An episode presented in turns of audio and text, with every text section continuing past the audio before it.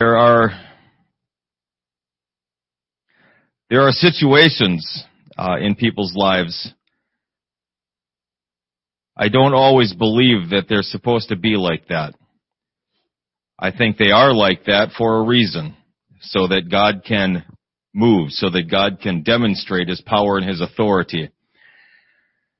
Oftentimes though, uh, we as the people of God are not in a place or we're not,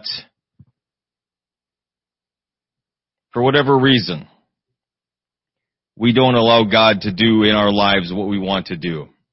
Now I'm not saying that as a condemnation. I'm not saying that as you're not spiritual enough. Please don't take it like that at all. What I am saying is that worldwide there are situations that I believe God wants to work in. God wants to perform in. But He doesn't because the people of God don't step up and do what we're supposed to do. And that is call on the name of Jesus Christ in prayer, in faith believing. Amen. And as a church body,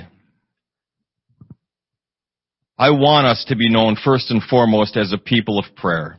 This, as a house of prayer. That we know how to pray, that we know how to get a hold of, of the throne of God in prayer. And there is, there is so much going on in our world today that can only be solved by Jesus Christ. He's the only answer. And the situations that we see in the natural are results that are spilling over from the spiritual. Our warfare is, it's spiritual. The results we're looking for are oftentimes in the natural, but we're only going to see them through spiritual means. Amen. Let's call out on the name of the Lord this evening for Michael Rudy, for Brother Bell, for our service today. Lord Jesus, you're an awesome God. I am in awe of you this evening. The things that you're desiring to do through your people are overwhelming. Hallelujah, Jesus. I pray, oh God, that you'd get a hold of our hearts and our minds, that you'd capture our imaginations this evening. Help us to understand who we are in you, the things you desire to do in us and through us. We pray this evening for Michael uh, Rudy. We pray for Brother Bell. We claim healing for each of them in the name of Jesus Christ. We rebuke sickness and disease and infirmity in the name of the Lord God of hosts. We lose healing within their bodies in the name of Jesus Christ. Lord Jesus, you purchased our healing on Calvary. You did not take those stripes in vain. Hallelujah, Jesus. We're believing you for miracles this evening. We have no power over this. We have no authority of ourselves over this. But Lord Jesus, you have all power. You have all authority. You purchased our healings for us. Hallelujah. We're not holding your feet to the fire. We're simply claiming the promises that you gave us. In the name of Jesus Christ. For the remainder of our service, Lord, that you would have free rein here. That you would assume control of your service here from this point forward. And that your perfect will would be manifest. That all of your heart would be accomplished in our presence today. And all these things we ask in Jesus' name. In Jesus' name we pray. Praise God, praise God. Can I give glory and honor unto the King of Kings this evening? Oh, hallelujah, Jesus. Hallelujah, Jesus. You are a mighty God. You are a wondrous Savior. And we heap unto you all glory and all honor, all worship and all praise. Hallelujah, Jesus. You are worthy to receive it. Thank you, Jesus, for your presence in this place and for the manifestation of your presence here today. Hallelujah, Jesus. Praise God. Amen. God bless you. Thank you for tarrying. Thank you for uh, responding to God's presence. You can be seated.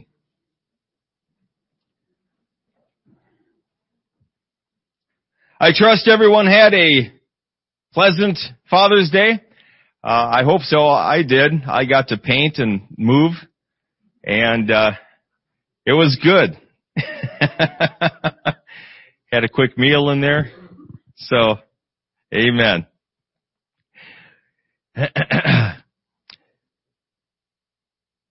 Thank you so very much.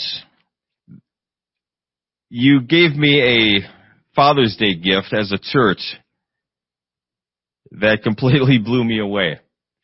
Uh, what a what a generous giving church. Thank you so very much. Uh, it went toward paint and paint supplies. We put it to good use. Amen. So thank you so very much. Thank you, thank you, thank you. That's all I know how to say to that.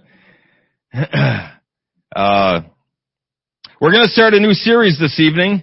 Uh, we have alluded to this topic time and time again in various messages, not just me.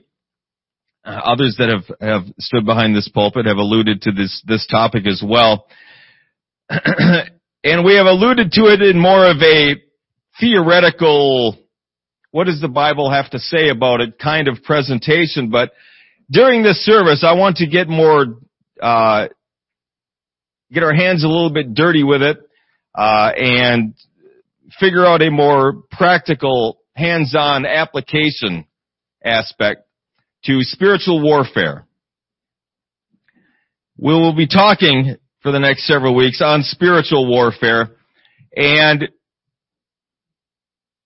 spiritual warfare is it's something that as soon as we're born into the body of Christ, we enter into this. Uh, it's something that we kind of get drafted into automatically, whether we want it or not. We get kind of thrown into the middle of it. And we do our new converts a disservice by not letting them know that. Uh, the, the idea that Everything is just going to be fine now. Things are definitely going to be better now. Uh, there's no doubt about that. But to, to think that my life is going to be perfect from this point forward is, it's a rude awakening when you realize that that's not the case. I would have rather that someone told me up front. And that would have been just fine. Fair enough. Okay, I could I can deal with that. Better is better. Better is good for me. Uh, but I got it in my mind that, you know, I was just one step away from the gates of heaven. And, uh, things are just, you know, Jesus is on my side and he's fighting my battles and, and so I, I really don't have anything to worry about from this point forward. And that's just simply not the case. He is on my side and he is fighting my battles. However, uh, it's a battle. In all that that entails. Second Corinthians chapter 10 verses 3 through 5 states this. For though we walk in the flesh, we do not war after the flesh.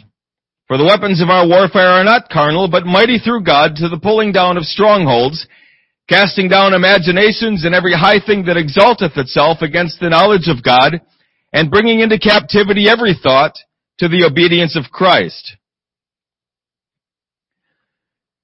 Now warfare in general, we get, uh, when we think of warfare, fight, someone fighting a battle, someone being a soldier on the front lines, uh, hoofing it, you know, 20 mile ruck march, you know, whatever, whatever comes to mind all kinds of images can come to our minds, and that's based, you know, somewhat on the era we grew up in. Uh, my grandparents, for example, uh, they grew up during World War II. So their ideas of war were quite a bit different than, than my experiences. They thought of great big campaigns and, you know, D-Day, Europe invasions, and, and Nazi Germany, and all of these things, uh, food stamps, rations, everything was, you know, wartime production. Every resource in the United States was geared toward supporting our troops overseas. That's, that's the way it was. And my dad's generation, he was more, uh, kind of between Korea and Vietnam. And so, he, uh, when he thinks of war, it's more like Hogan's Heroes or uh, Gomer Pyle, TV shows he grew up with, and uh, he never saw combat. He trained for it, but he never saw any. And so his ideas was a little bit different than his parents. But most people, when they think of war, despite all of the, you know, the, the lighthearted, humorous shows and, and, and kind of romanticized books or stories that we can find about war, when people think about war, they don't think of anything pleasant. They think of hardship. They think of people being separated from their families. They think of people being shot and killed, wounded for, for the rest of their lives. And so these images, these ideas that come to our minds when we think of war are going to color our understanding and our ideas of spiritual war. I found another poem and uh, I think this this probably sums up what I think of war uh, on a serious note, it starts like this. If I don't make it home, please remember it wasn't because I didn't try. The last thing I wanted was to make you cry. I wanted more than anything to make it back to you, but there was a job I just had to do. As you were sleeping through the night, we woke to the sound of gunfire.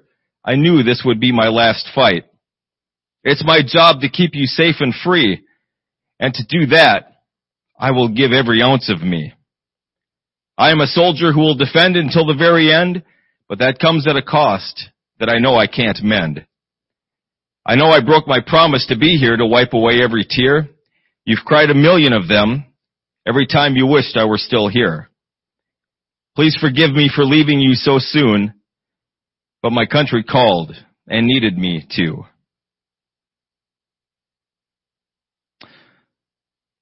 So when we think of people going off to war, we think of sacrifice. We think of commitment.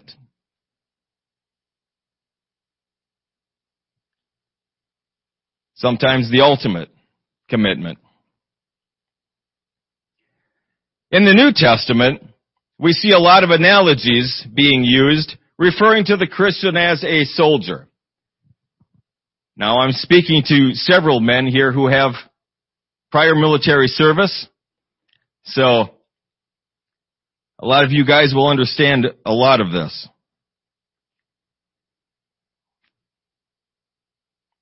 There are stark differences between peacetime and a time of war.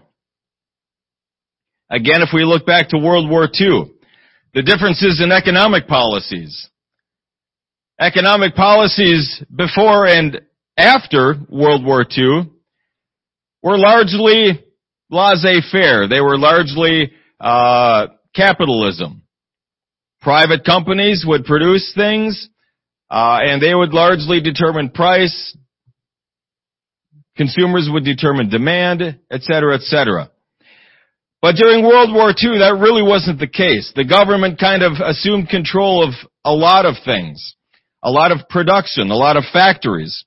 And factories uh, in Eau Claire, there's a Presto plant.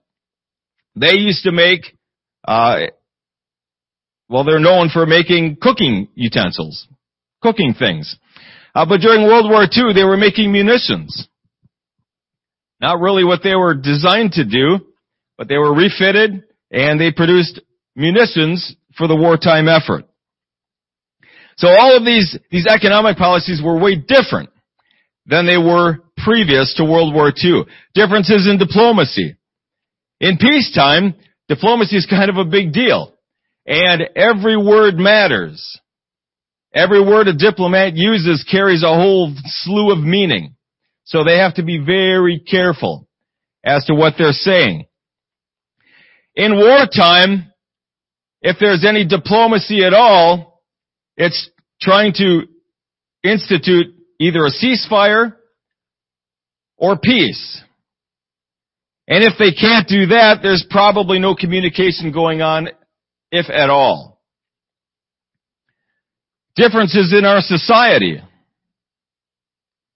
In peacetime, everyone kind of pursues their own thing. And I see nothing real wrong with that. You know, some people are interested in education, they'll go off and get a degree. Other people are interested in getting a job, provide for a family, they're gonna go off and do that, etc., etc. Taking care of their family, taking care of their immediate concerns. But in wartime, things are a little bit more focused. Everyone is focused on the news. Everyone is listening to the radio.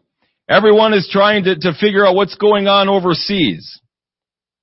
And so, and again, this is during World War II.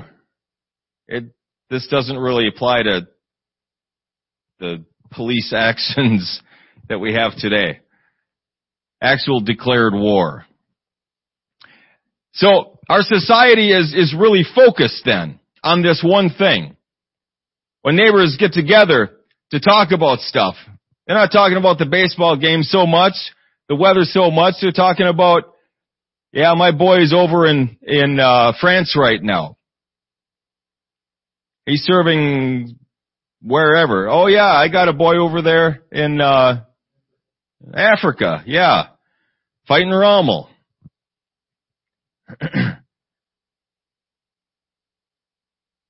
Rommel's an interesting character. Anyway, it's neither here nor there. Uh, so these differences apply. All of these differences kind of sum up this. In peacetime, there's not a lot of focus. There's, there's just kind of this haze. Everyone kind of does what they want to do, does their own thing. Not necessarily bad, but that's kind of the way it is. But in wartime, things kind of come together. People work as a group, as a team, toward a common goal. The economy. Everyone's banding together to make whatever we need to support the boys overseas. And so, the differences are, are they're pretty stark between a peacetime and a wartime. The differences between a peacetime army and a wartime army are huge. A peacetime army, uh, most of us who have served, uh, we served during a peacetime army, by and large. Uh, we trained, we trained a lot, but we never actually saw any combat. And so, in the soldier's mind, that was always in the back. That was always in the back of my mind. We're not actually going to war. We're not actually fighting. We're training for it.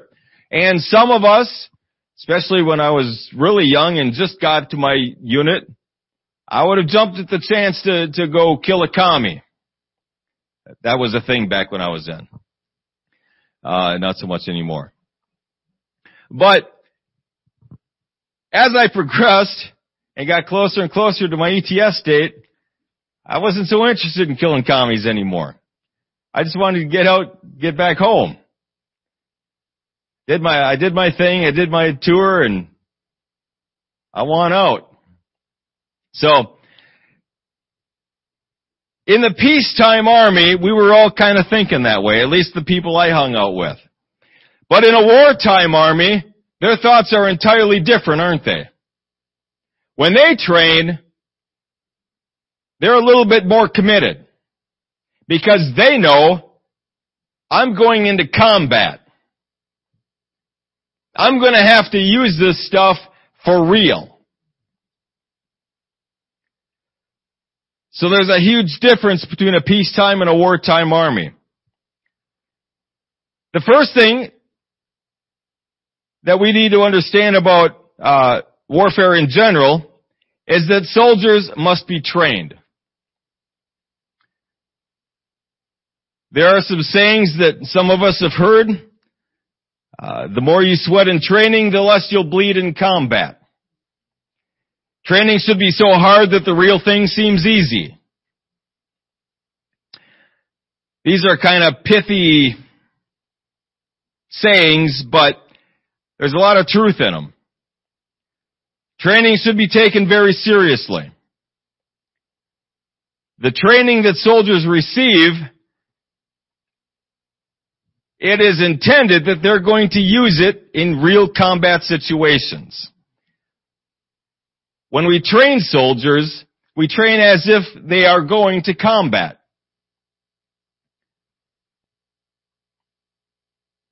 Transforming a civilian into a soldier is a multifaceted process. And when you stop and, and, think about it and break it down, it's really quite ingenious. It's really a fascinating process. There's certainly a physical aspect to it. You take a, a civilian, 18 year old civilian, just graduated high school. I lived on a hobby farm, so I was, I was fairly, you know, I kept busy. I was, I was fairly active.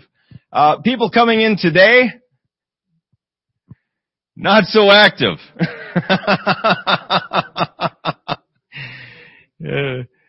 they're uh, they got they got this active and this active, and that's really about it. And so uh, that's that's got to be a rude awakening. But even though I was active, uh, I did like 250 push-ups my first day. Not all at once, but just kind of throughout the day. And I was shot. That, that hurt. That hurt me. But I was 18, I woke up in the morning and I was fine. I miss that. I so miss that. but at the end of the eight weeks, I looked different. My, my gut was a little thinner. My chest was a little broader. My face was a little bit more taut. I was sporting a brand new haircut. I looked a little bit different. Same guy, but different. The psychological process, and this is what really fascinates me about this whole uh, turning a civilian into a soldier. It starts right away. Right away. When they picked me up at the at the reception station, they were my best friends, these, these, uh, these brown hat things. And they were asking, y'all, hey, where are you from? Oh yeah, yeah, I know. You know, just chatting it up. I was like, oh, this is going to be great. My guard was completely down. And the cattle truck stopped and just like that, my best friend turned on me. He wasn't my friend anymore. He was yelling words I'd never heard, and uh, he was very angry. He was a very angry man. and it freaked me out. At first, I was, I was shocked. But that's part of the process. That's breaking someone down so that they can build them back up. And I realized that later. And it's a really fascinating process, but at the time, I didn't, I didn't care how fascinating it was. It scared me to death. There's a social aspect to it. Again, in, in the, the civvy world, you know, I, I have a circle of friends and that's, that's basically it. But now, this whole platoon is, is, I've, I've become very close to all of these people. And it's, it's really weird that, you know, someone from an entirely different, you guys are going to laugh at me, but I grew up in Eau Claire, Wisconsin, okay? I graduated in the 80s. And I had seen, Brother Parker, you're going to really laugh at this. I had seen, I had actually talked to one black person. That was it. And one Hmong person in elementary school. And that's the only exposure I had to anything else other than sour cream white. And so, and so when I got in the army, the army was this huge mixing pot. And I, there were people from Chicago, there were people from New York, there were people from, you know, all over the place. And they were, they were using this weird, like, homeboy. I'd never heard homeboy. I thought it was someone that grew up on a farm. I was like, okay, that, yeah, I, I grew up on a farm. That, okay. I didn't have a clue what they were saying. And, but all of these people with these radically different backgrounds, we bonded. We became best friends. And, and it was because of the, the situations that we were facing together. The scenarios that they would place us in or, or make us go through. It was a fascinating process. But at the end of basic, soldiers need to understand who they have become. They need to understand that they're not civilians anymore. You're not a civilian anymore. You don't act like a civilian. You don't talk like them. You don't look like them. You're a soldier now. You're not the person you were eight weeks ago. You're an entirely different person now. At the end of boot camp, they need to know their job. Their training has to be sufficient so that they can go to a permanent duty station and jump in and start working. They need to know their equipment. Whatever they need for their specific job, but as Brother DeMuth has said, everyone's secondary MOS is 11 Bravo. A grunt, an infantryman. No matter what your job is, you're training to fall back as a infantryman. And so you need to know how to shoot a rifle, clean a rifle. You need to know how to pack a ruck and carry it 20 miles to some stupid location that doesn't matter and then carry it back. And you need to be able to do these things in addition to your normal job. You need to know how to camp out. You need to know how to do maneuvers. None of these things you would have been exposed to otherwise.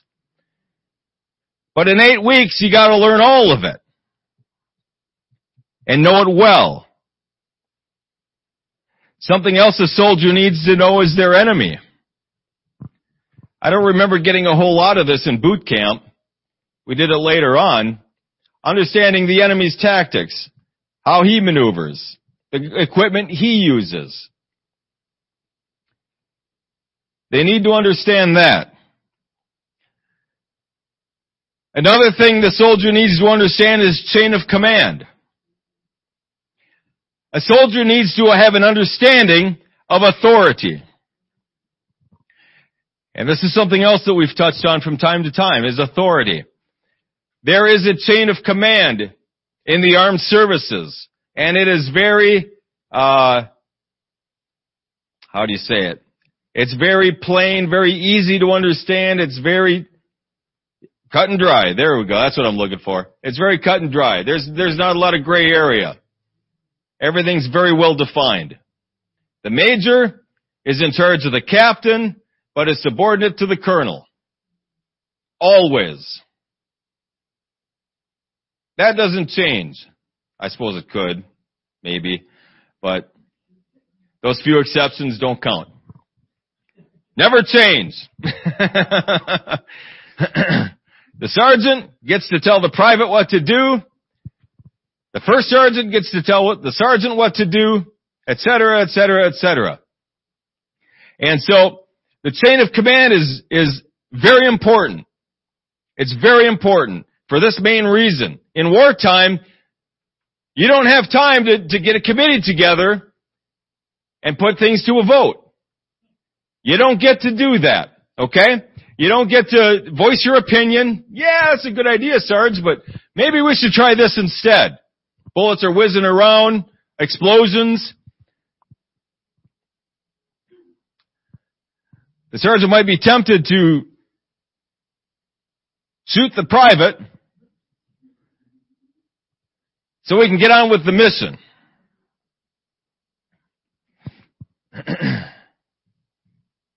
Hopefully he doesn't. But in any case, there, in wartime scenarios, you can't do that. The chain of command is there for, that's a very good reason for it.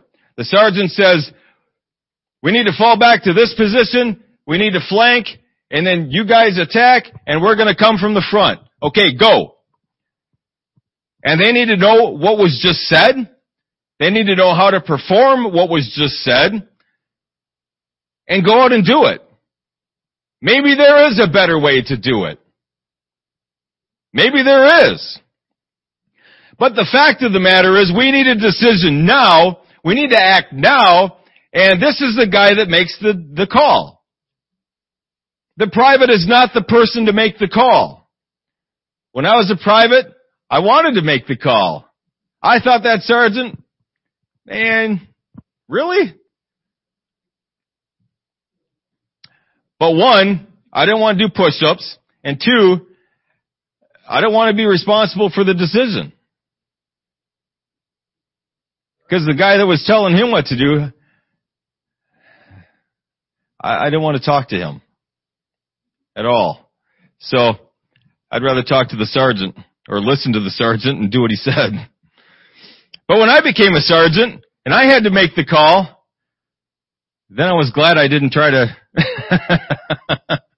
try to do something stupid when I was a private. The chain of command is there for a reason.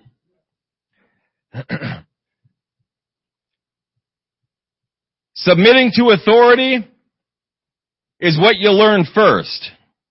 After you've learned to submit to authority, then you're ready to assume some authority. But all through the chain of command, you will be submitted to authority. You will be under authority. You will have authority. That's the way it is. And as soon as you remove yourself from the chain of command, now you don't have anyone over you anymore, right? Well, in this chain of command you don't. For example, I'm not in the army anymore. Nobody from the army can tell me what to do. They have no authority over me. But now neither do I have authority over any privates. I don't have any authority either. So that's what happens when you remove yourself from the chain of command. Yeah, you don't have to answer to anyone anymore, but you have no authority now either. And that's going to prove fatal. We need authority. We need to submit to authority because we need to have authority. Soldiers need to learn to trust their superiors, to obey without hesitation every lawful command, and to use the chain of command when an order is unlawful. There's a process for everything. God is a God of order. He's a God of law. He wants things done decently and in order. The soldier needs to know where they fit into the chain of command. Not just rank structure, but organizational structure. I'm 1st Battalion, 319th Field Artillery, Airborne.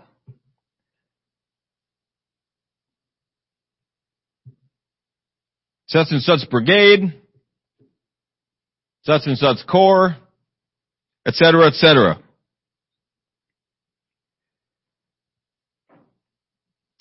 Another thing the soldier needs to understand is that this requires complete commitment.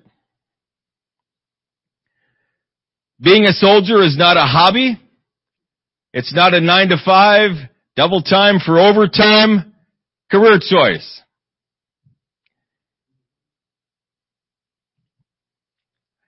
It's something quite unique. Now, I was in the Army and later on I was in the Air Force.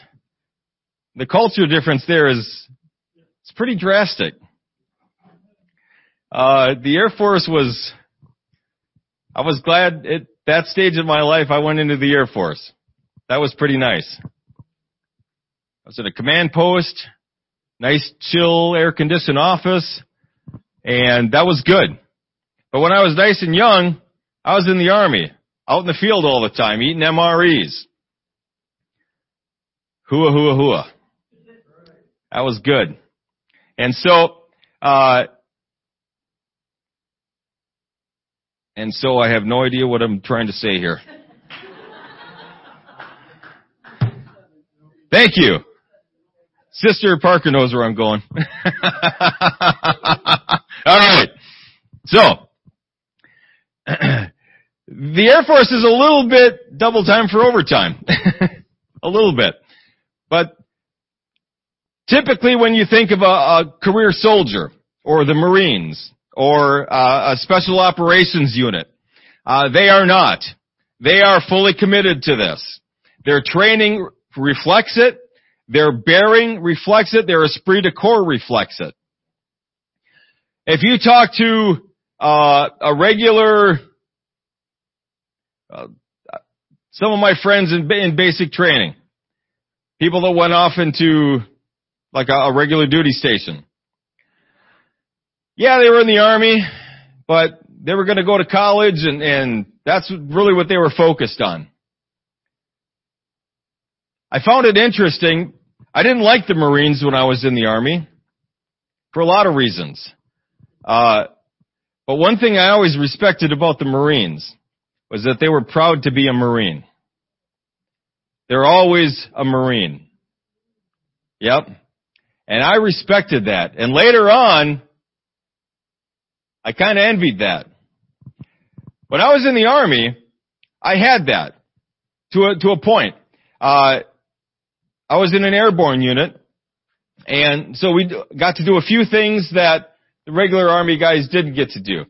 And so, uh, those experiences, those scenarios that we, uh, that we got to work through bonded us together. And I really, I really missed that, Brother Richard. I missed that when I went into the Air Force. That, that feeling of esprit de corps, that feeling of, uh, you know, we're in this together, no matter what.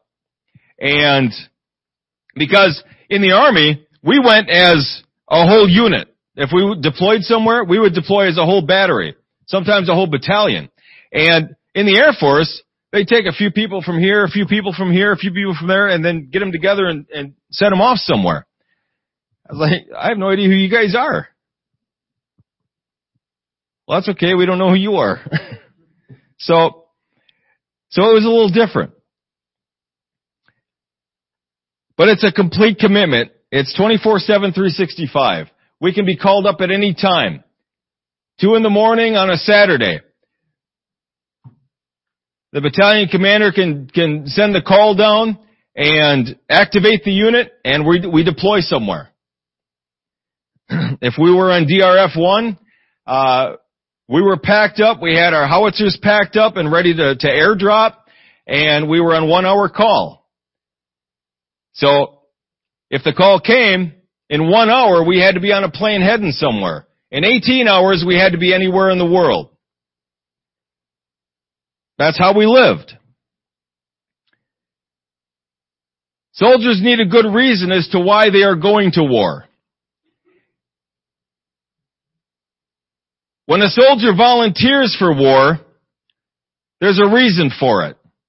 Now in World War II, it was primarily, uh, at least from what I can tell, wasn't there, um, peer pressure. Society and especially in World War One too, the women would shame the men that, that wouldn't enlist, that wouldn't volunteer to go. And so everyone did. Uh, it's kind of interesting. I don't know if that's World War II. I know World War One they did that a lot. But uh, society was really uh, pushing people to enlist. They had all the all the signs, you know, Uncle Sam wants you, and uh, you know these these propaganda posters of, of Japanese soldiers with horrific faces, and and Nazis with you know looking like monsters, and so uh, everyone wanted to go. The larger issues really weren't at play. You know, uh, freedom, democracy, that was what was touted, but for the average line soldier, I don't know so much that they were thinking about freedom and democracy so much as more personal things. At the end of everything, then as far, as well as today, today that, that really isn't in play, this freedom and democracy idea. The average soldier today, I don't think really believes that. we're fighting for oil companies. We're fighting for uh, corporations. We're fighting for something else other than that. So what soldiers fight for primarily is the buddy next to them. That's how it ends up being. These high lofty ideals that are touted, uh, you know, deliver Europe, deliver France. Okay. I mean, we would love to see that, but I'm not gonna deliver France. What can I do to save Europe? What I can do is protect my buddy. What I can do is keep my, my section or my squad safe. That's what I can do. And so that's, that's what it kind of becomes. I'm fighting for my, my buddy to the left and to the right of me. Soldiers going to war need to understand the possible price. I'm not talking about a peacetime enlistment. I'm talking about shipping off to war. That soldier is going to come face to face with their own, own mortality. They hit the front lines, the bullets start flying, the bombs start going off. They're going to get real philosophical real fast. And I, don't say that facetiously. They're going to come face to face with their own mortality, and they're going to have to work through that real time. they're going to have to work through that while the bombs are going off and the bullets are whizzing by. You will come to realize if you, if you go through enough of them, that you live through engagements that others don't come home from. Your buddies die and you survive. And that, that's a whole phenomenon right there as well. Survivor's guilt. Better people than you. More experienced people than you. Better people who've lived better lives than you. Get shot by some stray bullet. And I made it out without a scratch. How is that even right? How does that make sense? And people have to work through that.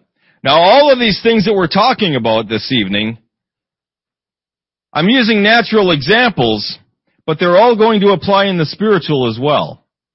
In spiritual warfare, all of these things will come into play.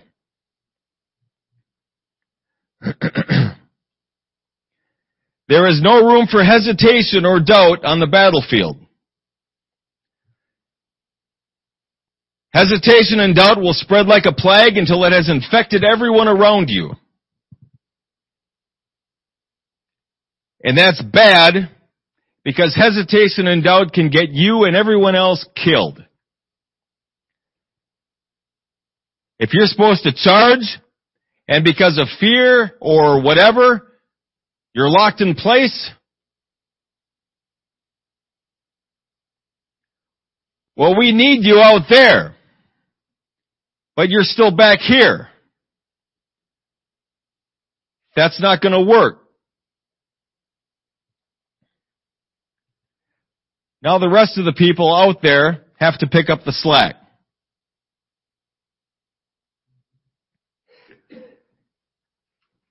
You cannot hesitate when someone issues a command. You cannot doubt that it's the right one.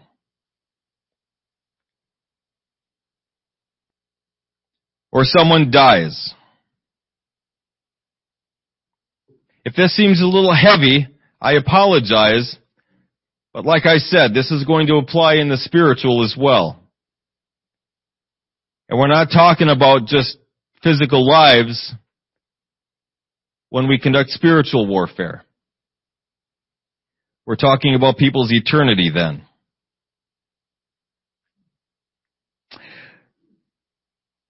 Not in the US, but in, in a lot of other countries, they have a mandatory period of time where you have to serve your country in the armed services. Mandatory service. Israel is one of those countries. Every legal adult is required to serve two years in their armed services. The kingdom of God is another one of those countries that have that mandatory service for all citizens. As Christians, we are required to serve in the armed services, spiritually speaking. Soldiers need to understand that it's life and death. And this gets real heavy real quick. As a soldier on the front lines, your job is to kill the enemy before the enemy kills you. That's really what it boils down to. It's violent. It's horrific. It's all of those things. But that's the job. The enemy is not going to show you any mercy. He's not going to offer you any quarter. There are no Geneva Conventions in spiritual warfare. he plays by no rules except to win. If we fail to conquer the enemy and take from him, he's conquering and taking from us. Now when we talk about engaging the enemy in a spiritual sense, we're not talking about simply pushing him back. We're not talking about simply surviving his assault. We're not talking about defending the position. Not at all. We're talking about advancing. We're talking about taking everything from him. We're talking about completely destroying his ability to conduct war. That's what we're talking about. This is not a defensive engagement, folks. Not, not in any stretch of the imagination. This is pure offense. That's what this is. It's offense. We need to conquer and take from Him. Everything. Everything.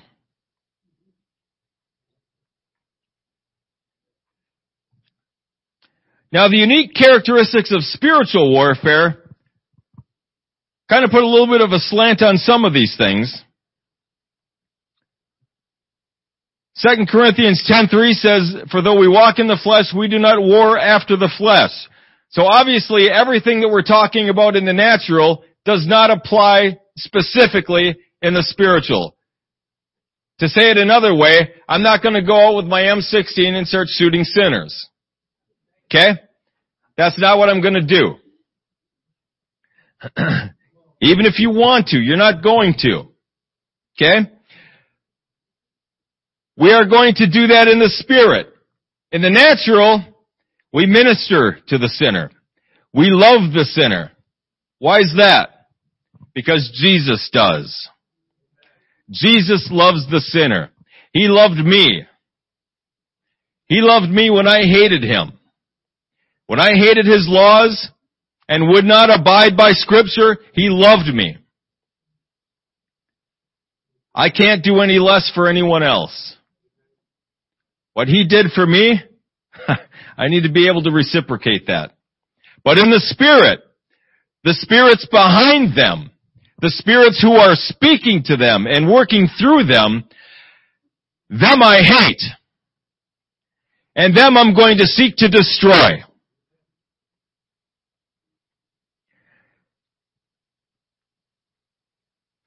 This warfare is conducted using spiritual tools. 2 Corinthians chapter 10 verses 4 and 5 says, the weapons of our warfare are not carnal, but mighty through God to the pulling down of strongholds, casting down imaginations and every high thing that exalteth itself against the knowledge of God and bringing into captivity every thought to the obedience of Christ. We have spiritual weapons. We have spiritual armor these spiritual tools are to be used to conduct spiritual war.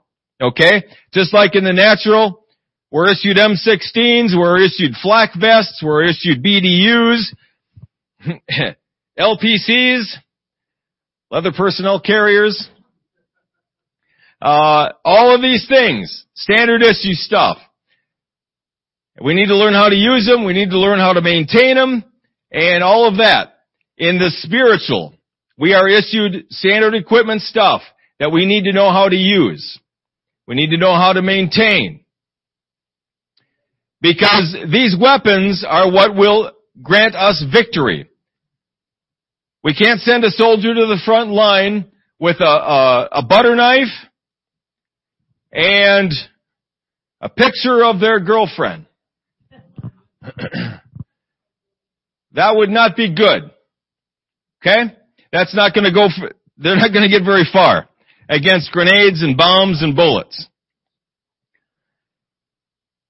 So Jesus issues us weapons.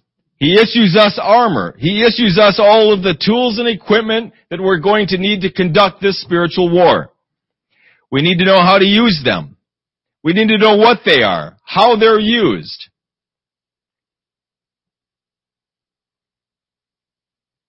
This warfare is ever present. This war has been waging since the Garden of Eden. Okay, it's been going on for a long time.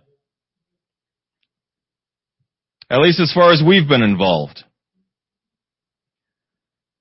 And it will only be concluded once and for all when Jesus Christ casts Satan into hell and eternity begins. From now until then, there will be various aspects of spiritual war.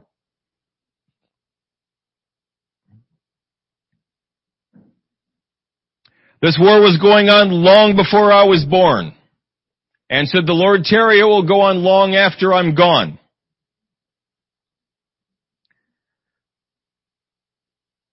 Immediately following our new birth experience, we are drafted into this war. We mentioned that earlier, whether you want to be or not. You used to be on Satan's side. That's where I used to be. He was my master. And I did everything I was told. I had no choice. I was a slave to sin. When Jesus freed me, now he's my master. But he's not happy and he wants me back. Okay? He wants us back. And so, he is going to do everything he can to get us back. And it doesn't matter what it is. It can be drugs and alcohol, it can be pornography, or it can be something as benign and simple as working too much and staying out of church, affecting your prayer life to the point where you become lukewarm. He really doesn't care what it is, as long as I find something to get you back. Everyone has a chink in their armor. Everyone has something that we struggle with, a weakness. And he'll attack that weakness when he finds it at the most opportune time. Not after a red hot prayer service. Not after you've gotten uh, uh, a refilling of the Holy Ghost. When you're tired and all alone and distracted. When you're at your weakest, that's when he comes. Because he's not fair. He's not in it for, for the, the glory or the points. He's in it for the victory, the win. He wants to win. So he'll get it any way he can. That's the strategy of the enemy.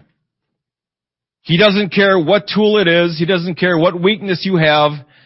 It's all just the same to him. It really doesn't matter.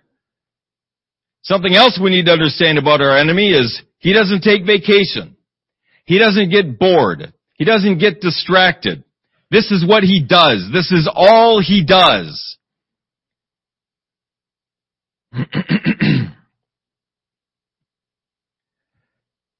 That's the enemy we fight.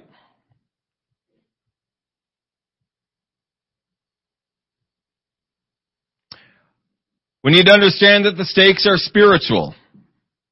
We are fighting for no less than the salvation of the lost and the perfection of the saints. People's eternal destinies will be determined by how we conduct this war. Now, let me say something. Uh, people's salvation is not entirely dependent on you. Okay?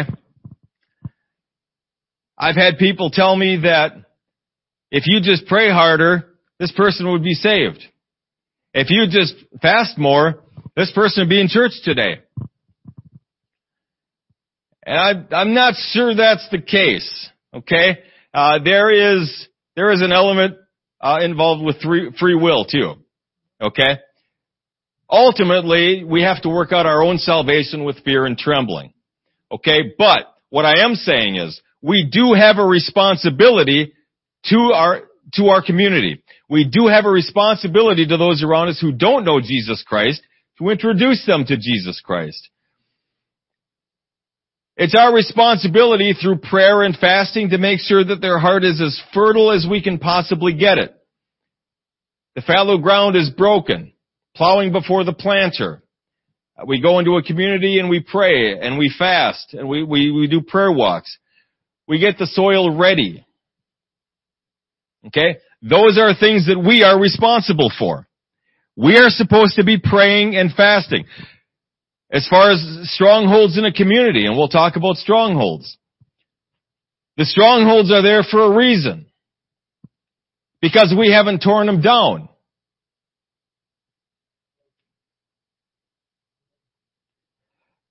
In the Old Testament, toward the end of Joshua's life, everything that he, God had given Israel had not yet been conquered. Why was that? Did God give them too much to do? I don't believe that's true. I think it was God's perfect will for them to take all of it. Otherwise he wouldn't have said, take all of it. but for one reason or another they didn't. And we see later that God was displeased with that. And he said, okay, from this point on, I'm not going to give you victory over them. They're going to stay. They're going to be thorns in your side. And they're going to prove you and test you and see whether or not you'll serve me or no.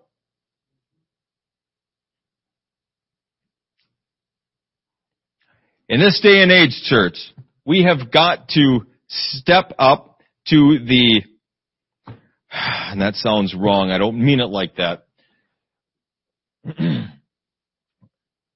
We have got to assume the authority that God has given us. We have got to assume the, the rightful place as children of God. When something happens in our community, instead of, oh yeah, they're doing that again.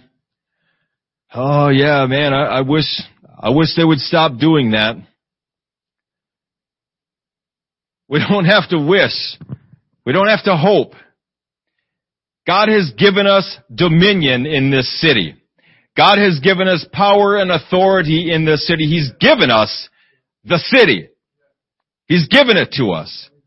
But there's still a battle that needs to be waged to actually possess it. And that's our responsibility. And throughout the, this uh, series on spiritual warfare, I hope to give us some tools to maybe challenge our thinking a little bit, challenge my thinking for sure as to uh, what we can and can't do in the kingdom of God. We can do a whole lot. We can do a whole lot. In conclusion, we have an enormous responsibility, or if you prefer, an opportunity to represent Jesus Christ as a soldier of His kingdom. We are to endure hardness as a good soldier. We are to put on the whole armor of God. We are to take up the weapons of our warfare and begin pulling down strongholds, casting down imaginations, and bringing thoughts captive. This is the heritage of the children of God. To be more than conquerors through him that loved us. This is our heritage. It's our right as his sons and daughters to go out and possess the city. To tear these things down that the enemy has built up. We are not powerless against the enemy. He has no dominion, he has no power or authority over us. We have over him through Jesus Christ. When we learn how to use that effectively, we are going to go out and we are going to conquer in the name of Jesus Christ. Amen. Let's all stand.